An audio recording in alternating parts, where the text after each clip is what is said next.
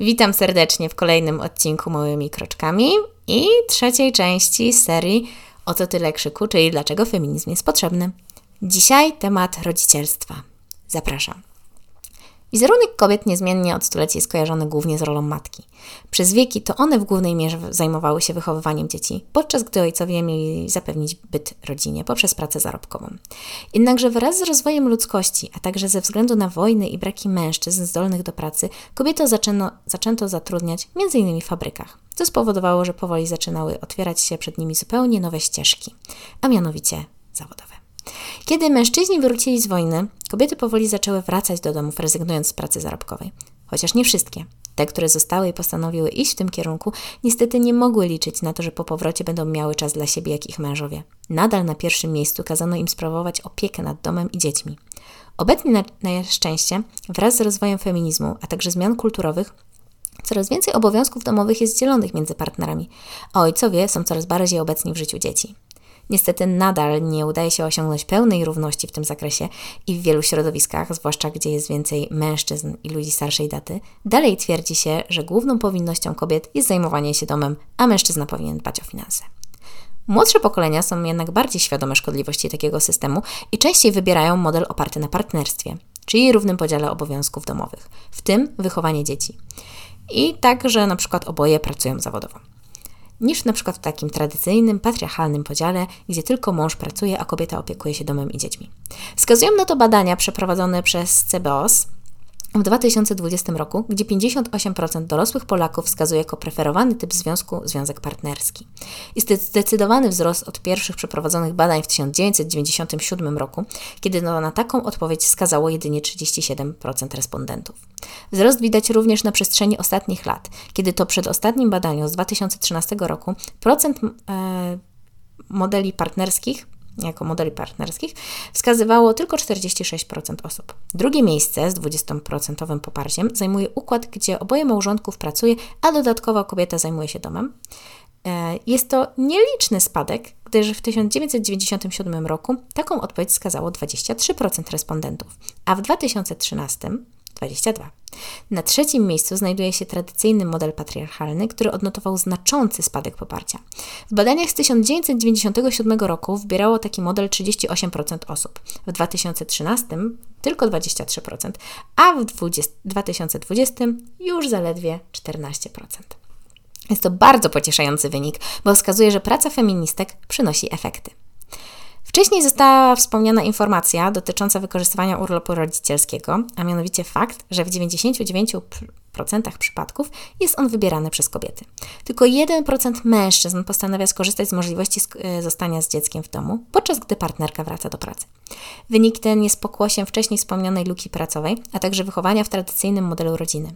Jeśli chodzi o temat rodzicielstwa, to niestety, zwłaszcza macierzyństwo jest pełne stereotypów, które są powielane i potęgowane przez media społecznościowe.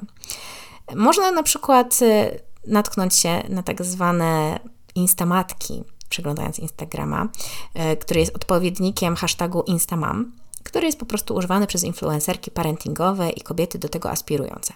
Gdy głównym założeniem Instamatek jest pokazanie ich macierzyństwa.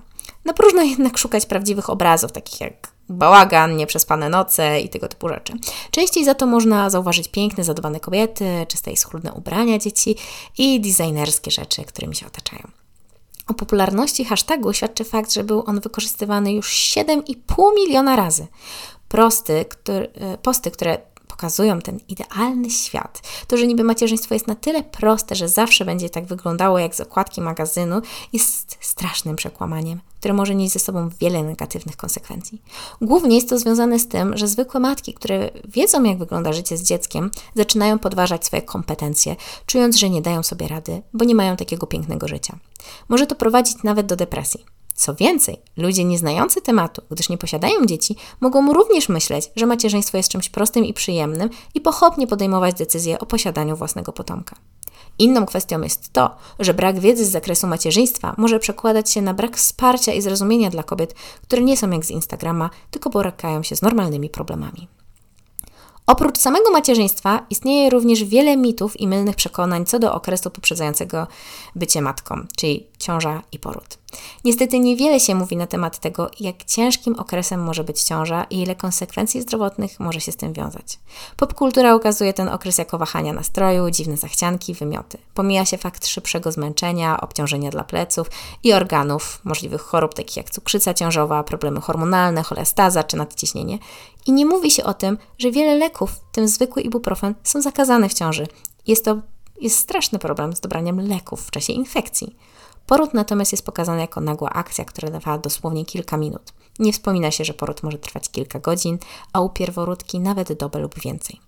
Nie mówi się o ryzyku poporodowym. Nie mówi się, że mimo iż istnieją standardy okołoporodowe, jak na przykład możliwość rodzenia z partnerem i skorzystania z nieczulenia, to wiele szpitali tego nie zapewnia.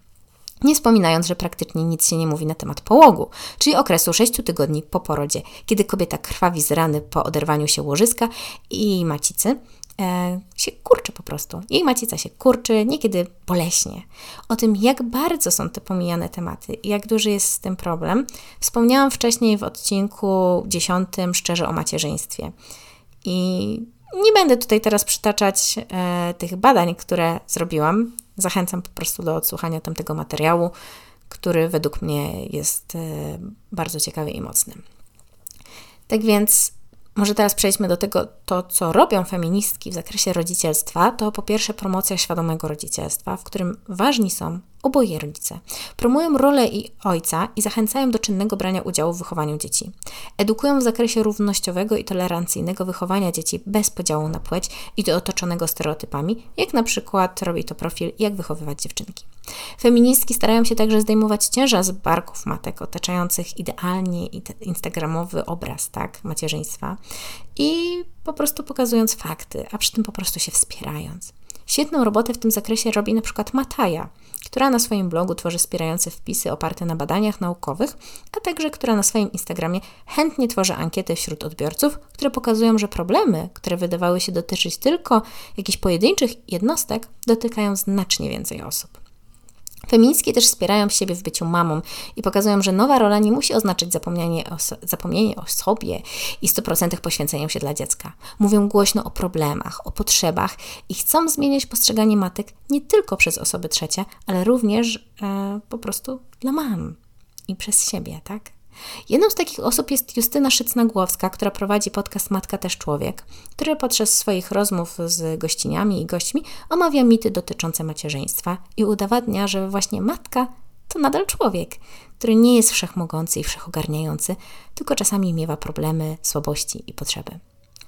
Podsumowując kwestię rodzicielstwa, warto mieć na uwadze, że mimo zmian kulturowych, takich jak coraz większe poparcie równości w związkach i świadomego i wspólnego wychowywania dzieci, to nadal jest jeszcze wiele mitów i stereotypów, które w negatywny sposób odbijają się na kobietach. Feministki starają się edukować w tym zakresie, jak także starają się wspierać kobiety poprzez edukację i normalizację trudności rodzicielstwa. To byłoby tyle na dzisiaj a za tydzień opowiem o zdrowiu i seksualności. Do usłyszenia. Cześć!